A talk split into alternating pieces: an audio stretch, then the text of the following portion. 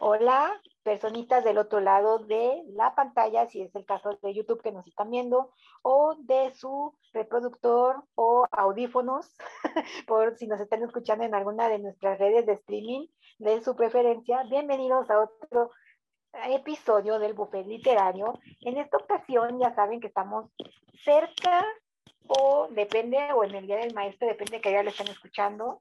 Y pues vamos a darle fin a esta bonita serie que tenemos, que es Serie Maestro, donde hemos traído diferentes entrevistas con maestros que conocemos de los diferentes niveles de educación que hay aquí en México. De educación básica, que es primaria, kinder, hasta secundaria, educación media, es prepa, y ya la, la, superior, que es universidad, o en algún equivalente, universidad técnica, la lo que se acostumbre, ¿vale?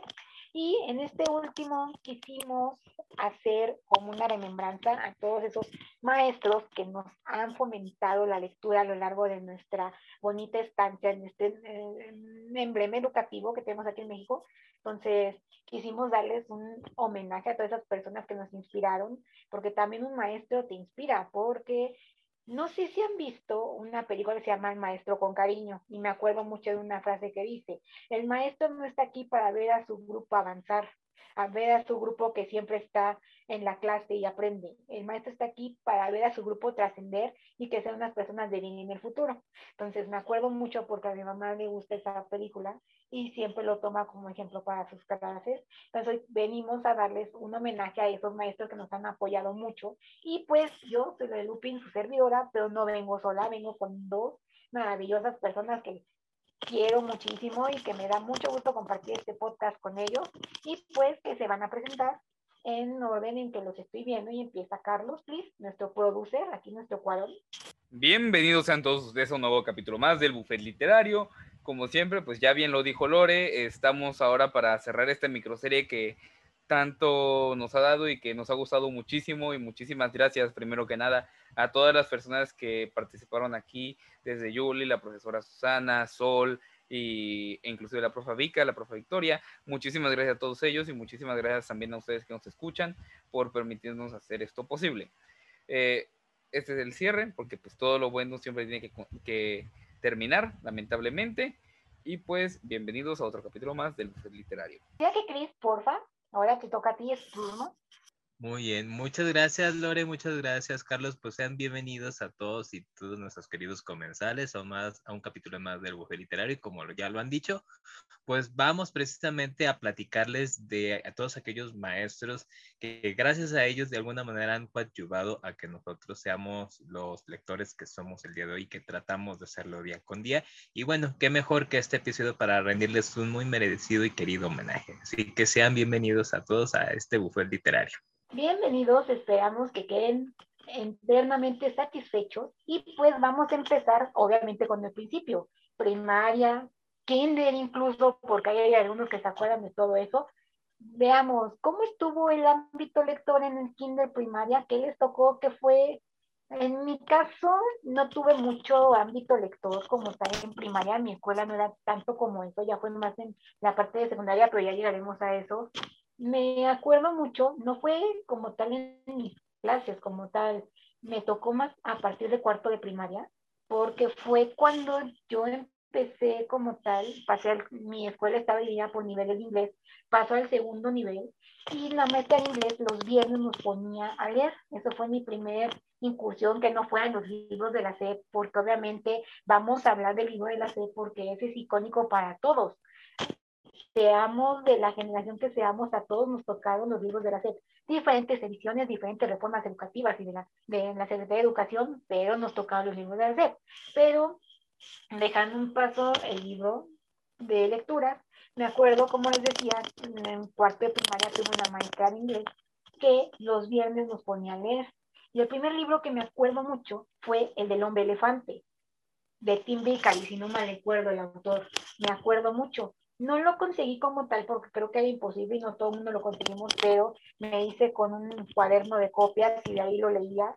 Y me, me gustó mucho la historia porque la maestra no solo nos ponía cada viernes ponía a leerlo, sino que no sé cómo le hizo, encontré una grabación Entonces nos ponía, era como el audiolibro y estar con el libro ahí también tratando de leer. O a veces nos ponía como si fuera, interactuáramos como si fuera no sé si obra de teatro o como quieran, pero nos ponía el, alguien interpretaba al hombre elefante, otra persona era el dueño del circo, otra persona era quien limpiaba su jaula y todos estos chismes, o el amor platónico del hombre elefante, pero nos ponía así como que actuarlo, era como que muy interesante.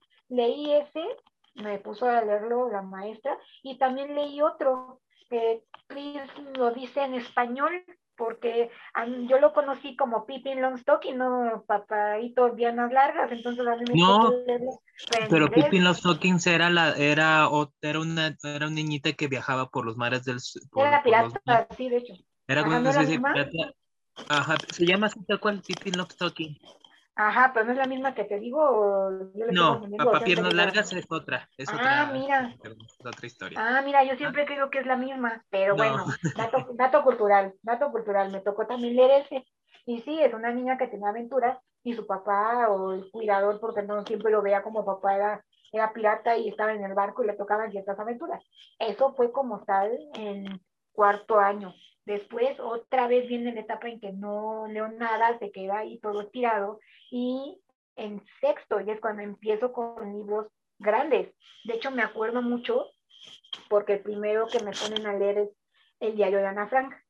Aquí su servidora no puede leer nada que tenga que ver con Segunda Guerra Mundial, campos de concentración, el holocausto. Me da un pavor enorme no, no me gusta, no puedo, soy muy sensible a esa cosa, no puedo, no me gusta eso, ni tampoco nada que tenga que ver con Chernobyl, ni nada de la bomba atómica, ni nada por el estilo, no puedo. Entonces ahí tienes a la, a la mamá de Lore yendo a hablar con la maestra para que no le, no le obliguen a leer el libro y tampoco le hagan el examen referente a, ¿no? Porque fue ese, Luego también me tocó leer, como en otro episodio nos refiere Chris, me tocó leer Luis Señor y la Rosa de Oscar Wilde. También me pusieron a leer El Principito, pero fueron los primeros acercamientos que yo tuve como tal literatura, literatura como tal, porque también nos pusieron a leer El Popol Vuh, porque era como más religioso y yo iba en escuela de monjas. Pero mi vida fue en escuela de algo, porque primaria, secundaria fue de monjas y prepa fue de sacerdotes, ¿no? Entonces, pues, también nos faltaba la vida acerca de eso, entonces también tuvo el Popol y todos estos chismes, pero... Y la Biblia, obviamente. Ah, sí, también la Biblia, por eso yo es como que más para arriba, porque ya como tal, ya en secundaria, los viernes tenía clase de Biblia, entonces ya dije, ya lo meto ahí, pero esa es otra historia. Pero sí, esos fueron mis, mis acercamientos en todo eso, pero pues muy simple, o sea, prácticamente puedo decir que primaria no fue para mí no fue como tal algo significativo en cuanto a la escuela, en cuanto a libros. Fue más en mi casa y con parte de mi familia, pero en la escuela, pues no, y de los pocos que me pusieron a leer, mmm, no me agradaba mucho porque digo, vean, Ana Frank, o sea, no, saben que no. Pero ustedes, ¿cómo les fue, chicos? A ver, Cris, ¿cómo te fue a ti? Cuéntanos, cuéntanos de esa experiencia en primaria y kinder con la lectura. Pues bueno, ahora sí que como ustedes yo soy, soy el miembro más older y, y, literal prácticamente cuando Dios, Dios Ay, nos llevamos nada más seis años, por Dios. No, pero pues a comparación de Carlos, o sea, literal, yo ya, yo ya estaba en, saliendo la prepa cuando Carlos llegó a este mundo, así que... Qué cosas, ¿no? Bueno, sí, yo me sexto cuando tú naciste, sí, yo me sexto. Entonces, entonces, pues yo literal vengo de la Pangea y prácticamente no es broma, o sea, literal tal cual. En mi época no había ni en kinder ni en primaria un programa como tal de fomento a la lectura, no había nada. Este, lo único que teníamos acceso como acceso a microhistorias, relatos, cuentos cortos o rondas o de ese tipo de contenido para niños era solamente lo que contenían los libros de, los libros de la CEP en específico el de español lecturas. Era lo único que teníamos nosotros acceso a, la lectura eh, de historias y microcuentos y demás. Eh, más bien en mi caso y vuelvo, paso a la secundaria en mi caso, este, me enseñaron la literatura de una forma muy académica y que yo como los he platicado en otros espacios, eh, en este caso sí conmigo, con mi generación, hubo el riesgo de no fomentar lectores, porque a mí se me hace una, o se me hacía una incongruencia total que, por ejemplo, nos trataban de fomentar la lectura analizando el Quijote a los 14 años, sombrero de tres picos a los 14 años. Sí, yo vengo de la, seis años, pero vengo igual que Cris, ¿eh? O sea, ya en secundaria cuando pasamos iba a hablar de todo eso, y sí es cierto. O sea, que cada más tenía que andar leyendo yo en mi vida, tremendo favor. Ah, o sea, por favor, entonces, en tercero. Yo solo quiero decir que me gustó el mío Cid que venía en el libro de lecturas que me dejó mi tía. Ajá, ah, claro. me imagino que más resumido. Bueno, tú, tú eres, digamos, la, la, excepción a la regla y tú, y tú vienes, gracias a Dios, de, de todo, de todo ya. Sí, porque me tocó una versión adaptada del mío Cid. Ajá. para él es más resumido, güey. O sea, está más resumido y más bonito y con coloritos. O sea, nosotros casi casi el pergamino.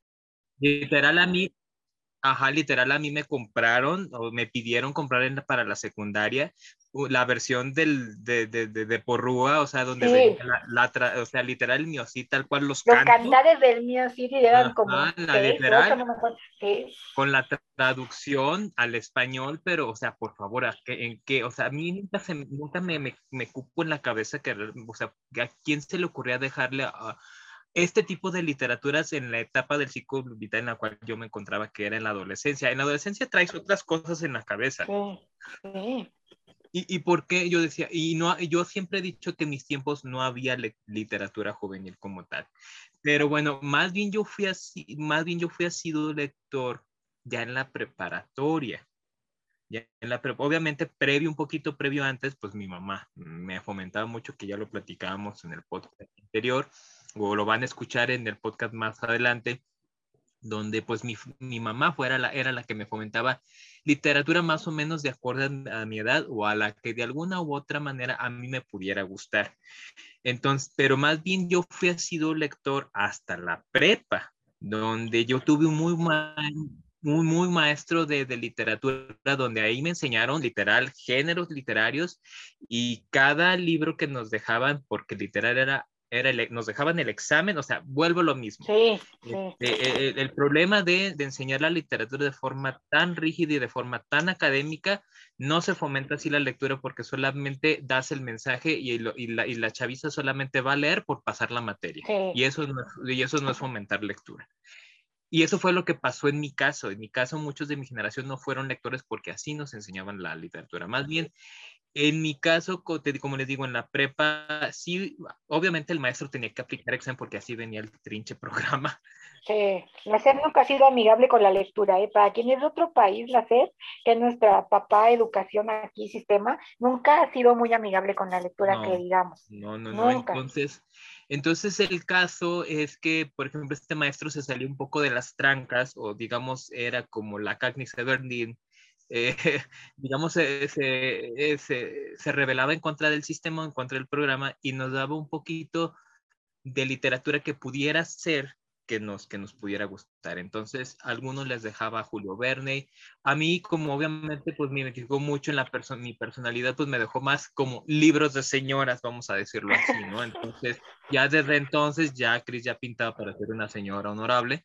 Entonces, pues prácticamente a mí, a mí me dejaban libros así, ¿no? Libros, por ejemplo, me dejaron leer María de Jorge Isaacs, La Casa de los Espíritus de Isabel Allende, este, La Dama de las Camelias de, eh, eh, de, Alejandro Dumas Hijos. Entonces, eh, más Los Tres Mosqueteros de, de, Alejandro Dumas Papá. Entonces, ya fue cuando empecé a yo, a, gracias a estas, estas por ejemplo, este, también leí este, El retrato de Dorian Grace de, de Oscar Wilde. Entonces, precisamente, gracias a esta literatura, yo fui que empecé ya a ser lector asiduo por mí mismo, pero ya hasta la prepa. Eh, y gracias a muchos maestros y principalmente mi mamá no es maestra de, de, formación académica, pero pues es mi maestra de vida. Entonces, gracias a que yo tuve aquí un, al recurso de mi mamá, que ella es lectora, yo fui lector y yo soy lector. Entonces, ahora sí que de alguna manera yo a lo mejor me salgo un poquito de la, de la, de la regla de que no fue un maestro docente como tal en mi caso, sino fue mi mamá que en este caso me enseña a mí el amor a las letras. Y sí, mi maestro de la prepa, eh, mi maestro Jesús, pues sí me enseñó que lo importante de las palabras, que las palabras, eh, que como tú transmites el mensaje, eh, eh, los mensajes son poderosos y las palabras son poderosas. Y eso, eso a mí cuando me dijo, es que las palabras, Cris, son poderosas. Y tú puedes, tú puedes, así me lo dijo, tú puedes llevar a la gente a los cielos y alcanzar la gloria por medio de las letras o bajarlo y hacerlo vivir el más grande infierno. A mí me encantó eso, a mí me encantó esa metáfora. Entonces, pues literal, yo con eso me quedé y dije, pues de aquí soy, sí soy, sí me gusta y sí quiero si quiero leer más de esas experiencias maravillosas. Bueno, tú, Carlos, ¿qué onda? ¿Cómo estuvo el asunto en primaria? Porque ya sí se adelantó, pero sabemos por qué, o sea, te está justificado. A ver, yo, yo digo que mi amor por la lectura empieza en la primaria, en la escuela, porque, mm, pues a raíz de que yo tenía déficit de atención, eh, lo único que yo terminaba las cosas muy rápido. No las hacía bien, solo las terminaba rápido. Este. Eh, había cosas que se hacía bien, matemáticas me las hacía bien, este, pero dibujar y toda esa cosa, no, no, no. Yo prefería hacerlo todo mal por con tal de acabar rápido con ese sufrimiento porque soy pésimo para dibujar y pésimo para decorar hasta la fecha de hoy. Eh, es fecha actual que mis profes me reclaman no haber cursado eh, tijeras y papeles 2 en el kinder. Bienvenido. este, y bueno, yo lo que hacía era leer empecé a leer en tercero de primaria, primero, segundo y kinder no mucho, este, realmente, pero en tercero de primaria es donde realmente empiezo yo a leer, porque empiezo a ver libros que me llaman la atención. Pero yo creo que donde se me terminó por picar la, la emoción fue en cuarto de primaria. Me acuerdo perfectamente porque me acuerdo del salón que era diferente al de tercero, porque el de tercero estaba hasta el fondo y el de cuarto estaba aquí. Entonces entraba, me acuerdo de muchas cosas de cuarto de primaria, este, y había dos libros puntualmente que he mencionado que no recordaba sus nombres.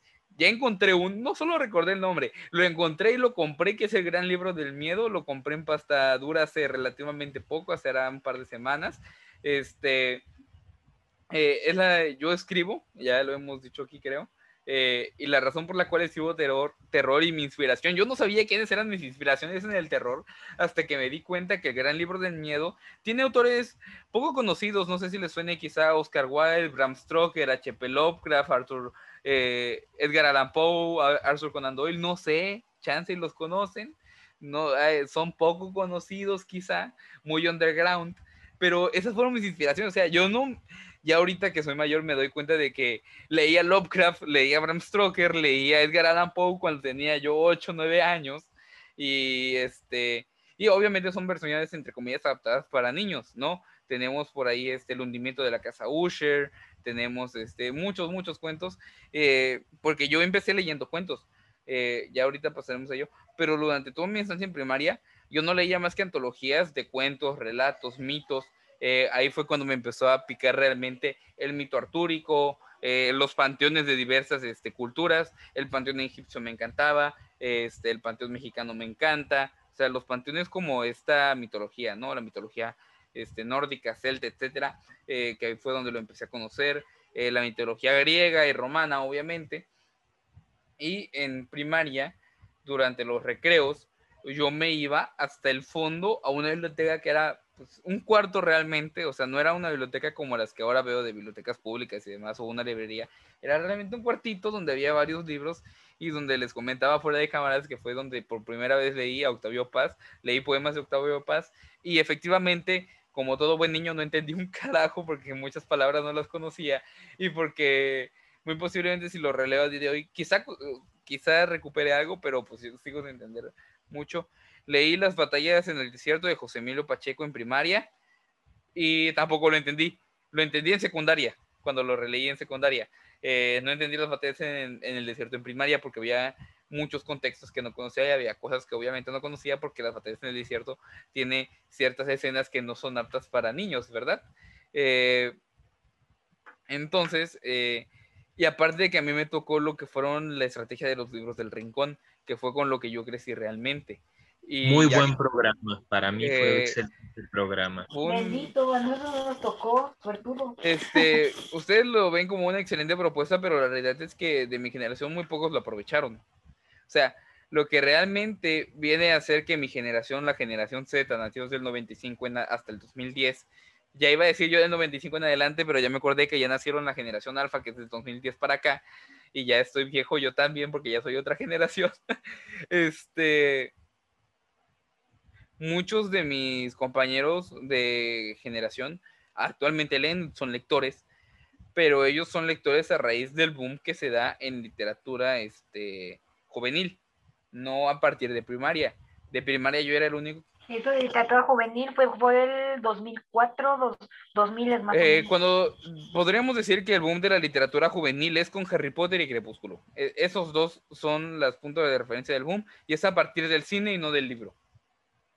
Realmente, o sea, al menos en, la México. película de Harry Potter 2001, 2006, e, En México fue este, a partir de, del cine porque México no es un país lector, pero obviamente si llegaron al cine es porque en países como Reino Unido, Estados Unidos y demás, eh, sí tuvieron un gran apogeo y fue eso lo que llevó a hacer este, las películas. Es que es dato curioso. Carlos dice lo del cine porque sí es cierto. Harry Potter originalmente llega a México en el 98 y se empieza a distribuir, empieza todo el mundo a partir de la primera película que fue en el 2001. Entonces sí, tienen mucho sentido. Entonces, bueno, en primaria no... También quiero agradecerle, no sé si lo vea, se lo voy a enviar a mi madrina, que ella cuando niños, eh, mi madrina no vive cerca de nosotros, vive en, este, en Tepic, y nosotros vivimos en Veracruz. Entonces, pues, si se han de imaginar, es literalmente un país de por medio. Eh, y ella, una ocasión, vino a, Puebla eh, para la boda de alguno de mis tíos, no recuerdo precisamente de quién, y nos trajo a mis hermanos y a mí a cada quien un libro. Y a mí me trajo un libro que hablaba de la literatura, de la mitología egipcia que de hecho lo tengo ahí, es un libro interactivo que tiene muchas cosas y está muy bonito y lo cuido y se lo reservo a mis hijos para cuando lleguen en su momento, este, si es que llego a tener, pero esa es la idea, ¿no? Y también ahí es donde yo me empecé a picar por la literatura porque a partir de ahí es cuando empiezo yo a conocer el mundo de mitología. Eh, entonces, durante primaria el programa de libros del Rincón, full 10 de 10, eh, y había otro programa implementado aquí por la Secretaría de Educación de Veracruz, la SEP, no la SEP, la SEP, este, que era USAER, que era atención para niños especiales. Y como ya mencioné yo, este, yo sufrí de TDAH, entonces eh, las juntas de ese lugar se daban en la biblioteca. Y ahí fue cuando yo me di cuenta que había biblioteca en, este, en la escuela. Y fue ahí yo cuando empecé a leer realmente. Eh, y nada, fue, fue muy interesante leer en primaria. Eh, había muchas cosas que no conocía, muchas cosas que no entendía, obviamente, pero haciendo memoria, eh, me falta todavía hallar el otro libro. Si alguien ve esto y se quiere dar a la labor de buscar, yo no lo he encontrado. Es un libro más o menos como el artificial de largo, es un libro largo, corto, así. Y me acuerdo perfectamente que la portada era un niño que a su lado tenía un científico y a un disque científico que vestía más como reportero diagonal arqueólogo, que básicamente habla de este de mitos y verdades de la ciencia. Por ejemplo, un capítulo que se me quedó mucho era de cómo te explicaban el color de las llamas, porque el que era anticientífico, tomando palabras de Jaime Alfonso Sandoval, decía que realmente las llamas eran, este, eran una civilización aparte, que, que ellos una vez que nacían, nacían siendo verdes y crecían y cuando eran niños eran azules y cuando eran jóvenes eran rojos y cuando eran más viejitos eran naranja y así este, es como explicaba en las llamas, y ya el otro no te explicaba que dependiendo de la temperatura a la cual está el, este, el fuego en este caso, eh, dependiendo de la temperatura y del color de las llamas, y te ponía cada temperatura a, te explicaba a qué temperatura pertenecía cada uno y te ponía ejemplos, por ejemplo, por qué la llama de un soplete es azul y no tanto roja, porque la llama de un soplete se ve en su mayoría azul y solamente la punta se ve roja, y porque en una estufa es al revés. Y este, y si alguien lo, lo, quiere buscar, no me acuerdo el título, no me acuerdo la editorial, no me acuerdo el autor, no me acuerdo más que de solamente la portada y algunos temas que venían por ahí, que es la razón por la cual yo estoy estudiando ingeniería muy posiblemente el día de hoy. Ah, qué bonito. Como verán, las escuelas en nivel primaria, kinder, no están como que muy familiarizadas con qué debería leer un niño a esas etapas. Un ejemplo, como lo dice Carlos, para es en el desierto, yo leí en, en segundo de secundaria, no es como para un niño de primaria cuarto que esté leyendo eso, donde tiene algunas escenas un poco, no se nota mucho, están para adultos, pero tiene un contexto adulto, entonces no es como tal así, pero Pasamos a secundaria, la cosa no mejora, como ya se los comentó en su caso Cris, la cosa no mejora, porque por ejemplo, les voy a decir yo, ya en secundaria el concepto es muy diferente, ya tienes como tal una materia de español. Español que en tercer año, no sé si a ustedes tocó en tercer año, se comete en literatura, pero siempre te ponen como tal a leer. Siempre pues, no sé, por ejemplo, en mi caso, en la materia, ya hablando en secundaria, en la materia de español, era de que por bimestre, porque hacemos exámenes cada dos meses, me tocaba que tenías que leer un libro esos dos meses. Pero si han sido así los consumidores de este podcast, ya en repetidas ocasiones he dicho que mi secundaria era muy dada a fomentar la lectura. Entonces, cuando tú querías salvar una materia, los maestros siempre te ponían cuatro o cinco libros que tú decías, por ejemplo, yo, matemáticas, quiero salvar la materia, voy mal, o sea, no sé si vaya a reprobar el examen, no estoy entendiendo. Para tener un punto extra, te decían, que tienes estos libros, escoge uno. En ese periodo tenías tanto el de español, por ejemplo, les voy a poner ejemplo, un periodo en que yo estaba leyendo la Divina Comedia, ¿quién caramba lee la Divina Comedia? Pero bueno, la Divina Comedia de Dante, y aparte, iba, nunca he sido bueno en matemáticas, así que dije, voy a aprovechar y quiero un punto, entonces fue de, ah, ok, escoge, escogí Mujercitas, fue mi primer acercamiento a Mujercitas, no me ganó el punto porque en entonces estaba más con Harry Potter, porque era yo en los recreos sentarme, digo, niña que sufrió bullying y que la ley de hielo de sus compañeros, más de la tercera parte de la secundaria, pues se sentaba sola a leer Harry Potter y sus compañeros eran Lupin, era Ron, era Hermione, era Sirius, era Dumbledore, todos ellos en las horas de recreo o en las horas en que no había como tal clase o entonces tardaba en las clases me ponían a leer eso, ¿no? Pero yo no termino mujercitas cuando andan leyendo otras cosas, ¿verdad? Nos pusieron a leer, ¿no? Um, por decir, español, leí la Divina Comedia, leí los cantares de Cid, me pusieron a leer El Quijote, ¿quién cada más del Quijote? El Lazarillo de Tormes. Hubo algunas que sí me gustaron, como lo fue Batallas en el Desierto, me lo ponen a leer en secundaria, o sea, no todo fue malo, me pusieron a leer a Horacio Quiroga con sus cuentos, cuentos de terror, cuento, compendio de cuentos, no ¿Cuentos de la selva o cuentos de amor, locura y muerte? No, espera, déjame se los enseño porque tengo el libro aquí, espera. dime uno de los cuentos y te identifico la antología. Espera, lo tengo aquí.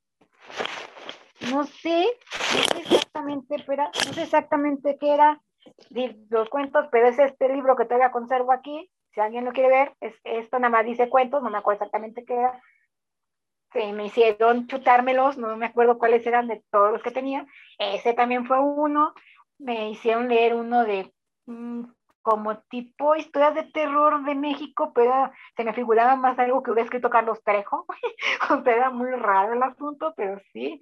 Y cosas así medio raras. Me gustó mucho lo de la Divina Comedia porque la maestra se dignó en ponernos un trabajo de haz tu obra de teatro sobre eso y ponte a hacerlo. Entonces dije, ah, va, pues órale, nos explicó un poco y me tocó hacer uno de los ciclos del infierno con un equipo y sí, pero no fue tan así, o sea, dices, ah, no, no era tan así, no me gustaba mucho. También nos pusieron a leer yo no lo leí porque nomás no, pero fue lo de los hornos de Hitler, no, gracias a Levi, no porque veíamos Segunda Guerra Mundial y estas cosas y a veces los maestros tomaban la idea ridícula de, ah, sí, vamos a complementar las otras materias, ¿no? Olvídalo, o sea, no. Pero estuvo padre, o sea, mm, fue de las cosas que recuerdo, pero donde yo ya tengo un acercamiento, pero a full con la literatura y todo esto es en la prepa, tanto por mi materia de español como por un maestro me acuerdo mucho desde aquí, porque capaz si lo oye o algo así, porque siempre está pendiente de todas mis cosas de, literatura, porque hasta la fecha le sigo hablando al profesor Mario. El profesor Mario fue una persona increíble y que marca mi etapa de, de prepa, porque vean el contexto tan raro, porque él era el maestro, me dio toda la, me dio las dos primeras partes de prepa, o sea, eh, primer año que es primer y segundo semestre y, y, segundo año que es tercer y cuarto.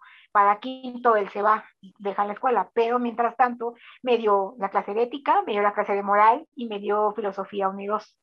Y aparte, en segundo año, ya como cuarto, tercero cuarto, nos ponen una dinámica en la escuela de talleres. había taller de cine, había taller de fotografía, había taller de literatura, había un taller de encuadernación y serigrafía, alguna cosa así. Yo me meto en el taller de literatura. que lo daba precisamente el maestro Mario. Fue la cosa más maravillosa del mundo porque no nada más era taller de literatura, también era taller de escritura y redacción, entonces entonces fue así como tal, fue un compendio de muchas cosas. Ahí, como la materia de español me leí, fue mi primer acercamiento a Conan Doyle.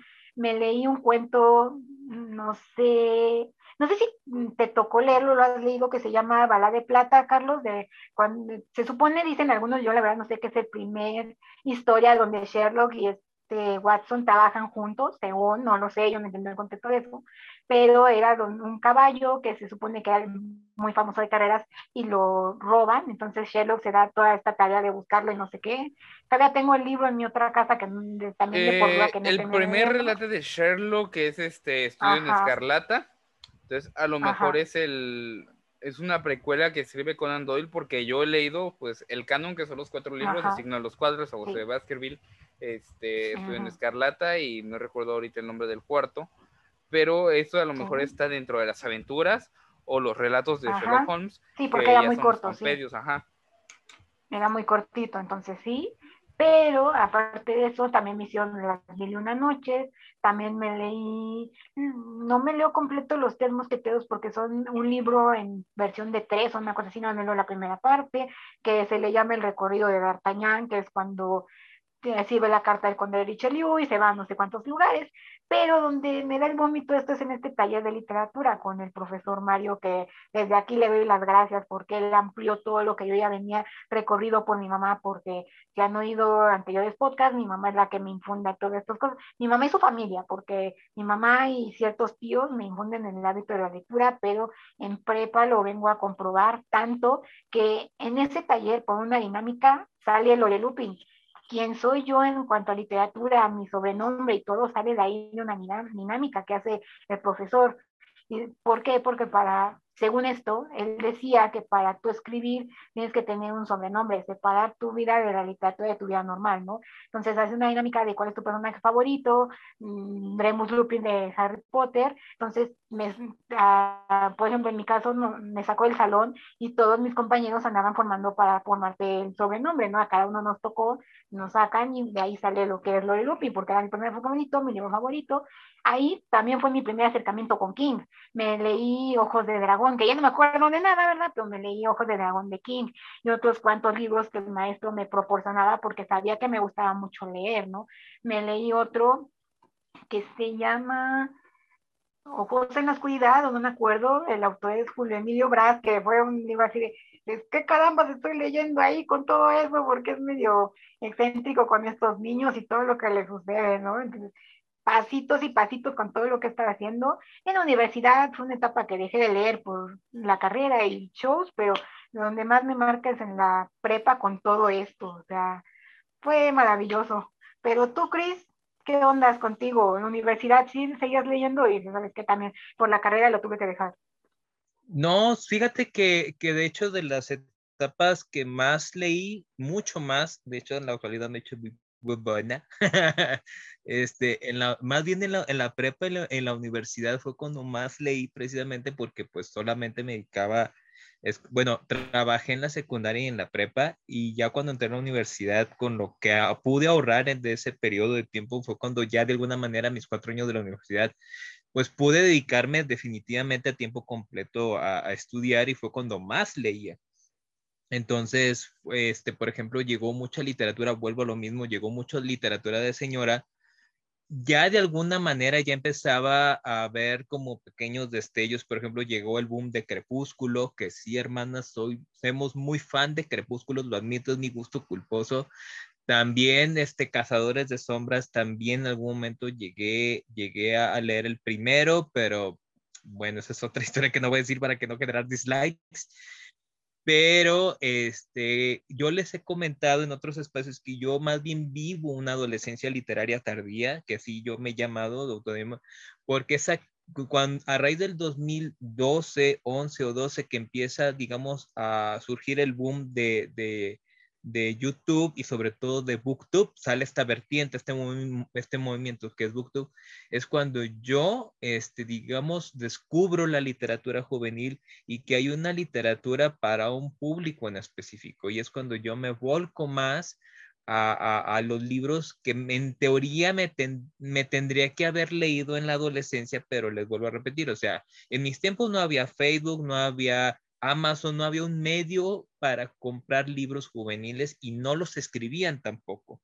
Entonces, a raíz de fenómenos como Crepúsculo, Cazadores de Sombra o Harry Potter, es cuando ya las editoriales empiezan a, darse cuenta como diciendo, güey, o sea, los chavos leen, los adolescentes leen, los jóvenes leen, y es cuando se empieza a generar esta literatura propia para y por, uh, por jóvenes, ¿no? Entonces, esa sí más bien, yo, yo diría que para mí desde el 2012, pues mi primer contacto con todas estas, por ejemplo, de los primeros libros que leí, Las ventajas de ser invisible, este, muy, muy buen libro, eh, Mi WhatsApp con mamá, este, la trilogía de, de, de la elegida y todo eso de Kiera Cast, la ah, selección, amigo, la selección. La selección que, ah, digo, en su momento me gustó, pero ahorita digo, no, no, next, pero, pero fueron de los primeros libros juveniles que leí gracias a BookTube, se puede decir, pero así que no le quito su mérito. ¿Saben qué es lo irónico? Que todos leímos el mismo año. Qué curioso, ¿no? Ajá, sí, sí. O sea, Chris ahora mencionó, la, o sea, me puse a pensar de así, todos leímos en diferentes épocas, cada quien obviamente, porque pues, somos de diferentes años, pero aproximadamente fue por el mismo año, porque en 2012, me acuerdo muy bien, es la primera novela que leo, que es Eragon. O sea, yo en 2012 estaba ingresando a secundaria, este, y fue cuando empecé a leer Eragon. Ya cuando me, me, me empapo en todo esto de BookTube fue en el 2015. Fue cuando yo regresé a leer. ¿Cuándo leíste Harry Potter? Harry Potter fue en el 2000. Ah, caray, no, entonces, ajá, sí. No, yo no entro, porque lo que sucede aquí, perdón, Cris, es que yo por la carrera dejo de leer, o sea, mi, este, nutrición, mucho de medicina, ya me ponen libros tochos, me ponen los, estos libros de, del Gaiton y todo esto que son libros de literatura ya médica muy fuerte, entonces yo dejo de leer del dos, que fue 2009 al 2000 14 yo no leo absolutamente nada más que cosas de mi carrera o inclusive dejo de leer. Me salgo de todo eso y en el 2015 yo retomo otra vez todo lo que es esto de ah. los libros, pero yo, yo tengo una etapa oscura que no leo. Ah, no, y, por ejemplo yo te puedo decir, este, ah, conmigo no fue así, digamos, conmigo yo sí continué porque mi profesión, digamos, el, en el campus en el que estaba, estaba la Facultad de Trabajo Social y mis vecinos eran los de Filosofía y Letras. Entonces... Híjole, ha de oler pues bueno ese lugar. Ah, no, imagínate, a las 7 de la mañana y sin desayunar y, ay, la Mary Jane a todo lo que das. No, el pachuli. No, el pachuli a todo lo que da. Imagínense y sin No, Chris llegaba bien inspirado de la facultad de seguro. No, al examen yo sí puedo, órale. No, ahora sí, no, no. Y, por ejemplo, la verdad sea dicha, también leí mucho otro tipo, y también déjenme comentarles, también fue mi primer contacto más de lleno con la literatura LGTB, porque pues la verdad sea dicha, hermanas, también en algún momento ahí por ahí me hice un disparejo, una, un novio este, de, de, de, de, letras y pues gracias a él, que en ese momento pues fuimos partners, este, pues me pude poner más en contacto con, con la literatura literatura LGTB y ahí fue cuando dije, ay, hay literatura LGTB. O sea, ya de alguna manera, ah, ese tipo de literatura que siempre se maneja, se manejaba en aquellas épocas por, por lo underground, por, por debajo del agua, este, en, la, eh, en la universidad, pues, se, se, como se transmitía y se intercambiaba como, como, como intercambiar cartitas. Y eso era, pues, pues maravilloso, ¿no? Este, eso era muy, muy, muy bueno. Entonces, yo, yo a, eh, a, contrario de Lore, sí continué por, digamos, mi propia formación académica, que, por ejemplo, como porque, pues, todas las ciencias, eh, las sociales y humanidades estábamos congregadas en el mismo campus. Y les digo, mis vecinos eran los de Pachucolandia, los de filosofía y letras. Entonces, pues, de alguna otra manera, eso coadyuvo y lo digo con mucho cariño, sin, sin, sin, sin, espero no, no, no, no, no se tome que soy despectivo. Hasta los mismos estudiantes de filosofía y letras sí lo mencionan, entonces, verdad, nada más quiero aclararlo. Sí fue de alguna manera coadyuvo para que yo sí continuara leyendo literatura como hispanoamericana y latinoamericana, o sea, de alguna manera yo sí seguí leyendo ficción aparte de la propia literatura de mi carrera académica, este, por ejemplo, leí La Casa de Mango Street, este, un libro poderoso, rompedor, este, que me gusta siempre releerlo el, cada 28 día naranja, que es en contra de la violencia de género, que es en el tiempo de las mariposas de Julia Álvarez. Hay una amiga mía de letras este, me presenta Julia Álvarez y en la biblioteca fue cuando leí En el tiempo de las mariposas de Julia Álvarez. Entonces, ahí fue cuando leí este tipo de literatura, pero no fue sino hasta el 2012 que BookTube me abrió las alas y relájate un poquito, hermana, y déjame contarte muchas historias muy bonis, muy bonitas, y es cuando más se abre todavía el abanico, sobre todo en literatura LGTB, que sí has de reconocer que se ha visibilizado gracias a, a la plataforma de YouTube y su vertiente de BookTube. Lo irónico aquí pues también es que cuando ustedes leen en bachillerato, yo donde menos leí fue en bachillerato. O sea, también ayuda mucho que la, universidad virtual me da tiempo para leer. Este, me ayuda mucho eso y que tengo este podcast y la Orden del Fénix, patrocinador oficial de este podcast, este, pues me regresaron un poco el amor por la literatura que había, entre comillas, perdido, porque bueno, en bachillerato, así libros que yo recuerdo que haya leído en bachillerato por primera vez, porque leí, pero la mayoría eran relecturas. O sea, realmente la mayoría eran relecturas. Qué irónico que cuando menos leí fue cuando más libros compré, porque llegó la librería Mar Adentro, que estaba al lado de la escuela. O sea, estaba mi escuela y al lado estaba la librería. Entonces yo compré muchos libros. ¿Cuántos leí? Ninguno. Este, o sea, ahí los tengo, ya los, empiezo a leer después. Por ejemplo, ahí es donde me, me encuentro al, al único libro que no me ha gustado de Agatha Christie, que es El asesinato de Roger Croyd. Me encuentro con narraciones extraordinarias, me encuentro con muchos clásicos de la literatura que costaban menos de 100 pesos, entonces yo ahorraba toda una semana, me iba caminando de la escuela hasta mi casa y de mi casa hasta la escuela para ahorrarme lo de los camiones, que eran, que eran 7 pesos, entonces 7 pesos multiplicados por 2 son 14, por 5 días son 70 pesos, y ya nada más ahorraba yo 30 pesos de alguna semana y ya me alcanzaba para comprarme un libro. Este, eh, total, eh, fue donde menos leí realmente. O sea, compré más libros, es donde por fin yo tuve la oportunidad de adquirir libros en físico, porque en secundaria, todo lo que leí en secundaria era lo que salió en este boom que llamamos de la literatura infantil. Que leí de Miss Runner, que leí este, Cazadores de Sombras, que no me atrapó, eh, que leí este, Los Juegos del Hambre, que leí Eragon, que leí todo esto en secundaria, que era lo que salía en boom. Y ya en, y también me ayudó mucho en secundaria, dudo mucho que él vea esto, pero un amigo que se llama Uriel, que él tenía la capacidad de comprar libros, él me prestó el libro de los 100, yo empecé a leer los 100 en físico, eh, pero todo, mucho de lo que yo leí en secundaria lo leí en PDF, todo era PDF. Eh, y en bachillerato es cuando me encuentro con la capacidad yo de adquirir libros este, físicos por un costo pues aceptable y e irónicamente es donde menos leo. Y el libro que más me gartuvo de bachillerato, obviamente, de bachillerato preparatoria, pues obviamente es Gravedad Artificial por todo lo que se da en esta cuestión y que es realmente el primer libro con el cual me empiezo a identificar. Y bueno, ya ahorita en universidad, eh, yo en secundaria solamente leí Eragon, no sabía yo que era una saga hasta tercero de secundaria y en ese momento yo no tenía el recurso para adquirirla y tampoco sabía dónde adquirirla, porque aquí en Veracruz solamente conocía librerías de segunda mano. Entonces, en la librería de segunda mano no tenían Eragon. Nada más conocí yo dos librerías.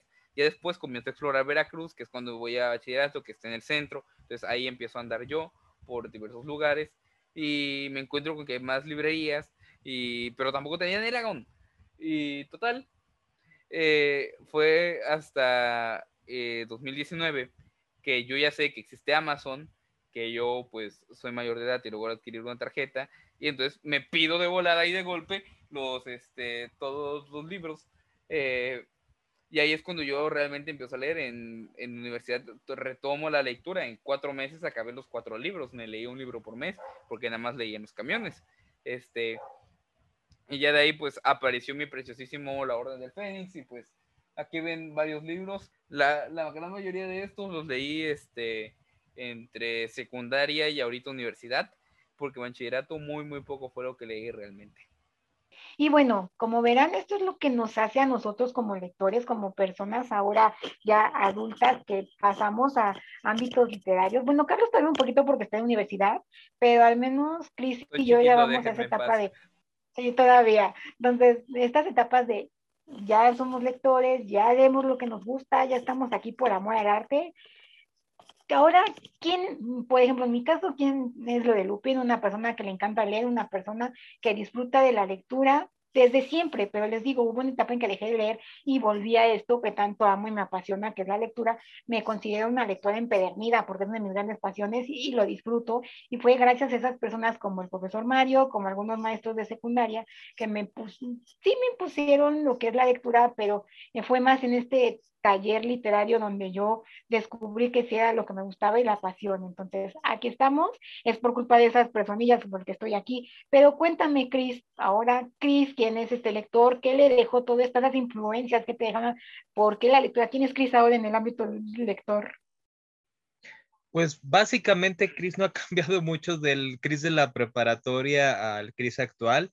nada más que ahora sí digo que soy más inventada que nunca en ese sentido porque pues no sé, ahora, ahora, antes, antes, por ejemplo, si me preguntas que si ha habido una evolución del CRIS antes al CRIS actual, sí.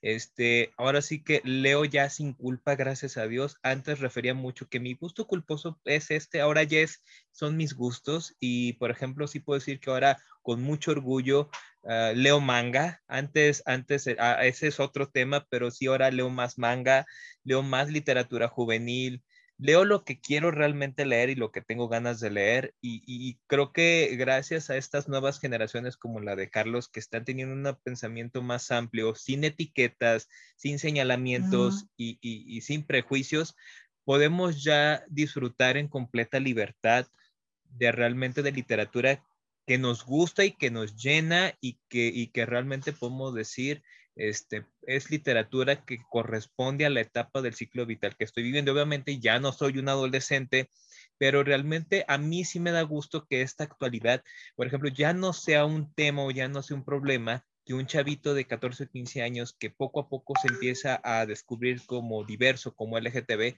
vaya a una librería y, y vea libros LGTB que están visibles, que están en, las, en los estantes y que están a su disposición y que están al, al alcance de todos. Yo creo que ese ha sido un triunfo tremendo y que esto es gracias a las redes sociales. Yo sí le agradezco a las redes sociales que, que promocionan este tipo de literatura porque todas las historias son válidas y, y creo que si, si hay una evolución de mi persona es que definitivamente es que ahora leo lo que quiero y lo que me gusta sin prejuicios, sin temor y sobre todo que me he encontrado personas muy empáticas como tú, Lore, como Carlos y como en la Orden del Fénix, donde te reciben con los libros y con los brazos abiertos literal y, te sientes como en casa, te sientes parte de, o sea, eres parte de, de, de personas que aman igual los libros y eso es creo que principalmente lo que rescato de, de, toda esta revolución literaria que se ha venido dando en los últimos años.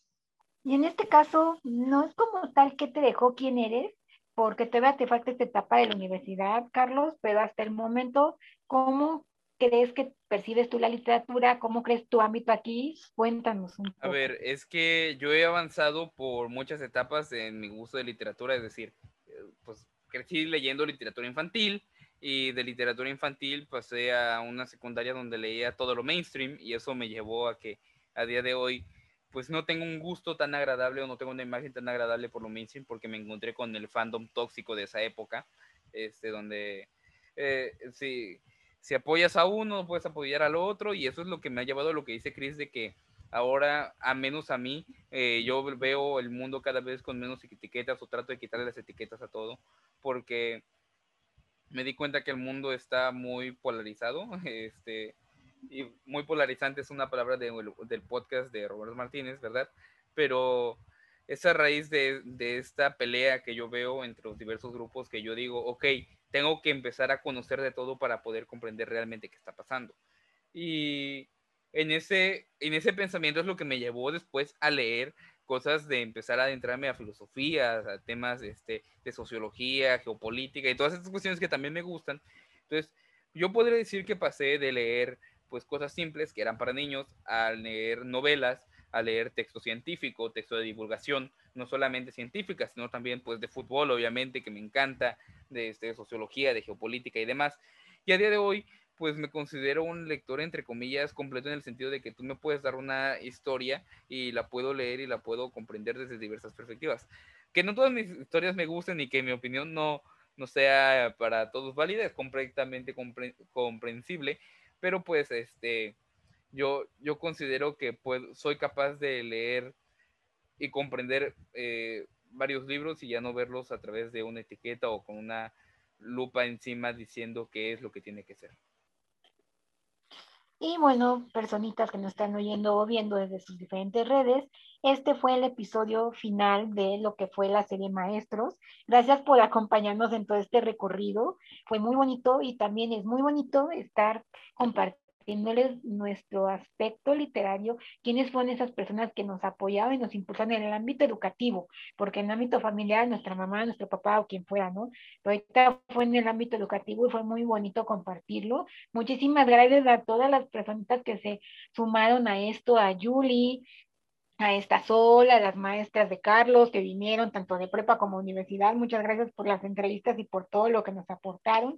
Y pues bueno, ¿qué les puedo decir? Espero que quedaran satisfechos con este bonito homenaje que le hacemos a los maestros porque es una cosa muy padre. Un maestro no es el que nada más va a iterar a clase, es el que se involucra con sus alumnos y va un poco más allá. Gracias a todos ellos, a los que nos dieron y a los que vendrán, porque a Carlos todavía le falta algunos tiempecito para conocer a más personas, pero, ¿qué les digo?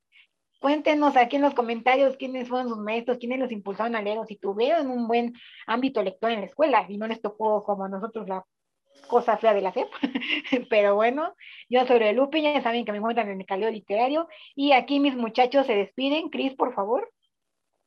Bueno, pues muchísimas gracias por estar aquí y bueno, espero que nuestra experiencia les haya servido y bueno, de alguna manera pues sigamos, ah, digamos, pasando este hermoso legado a las próximas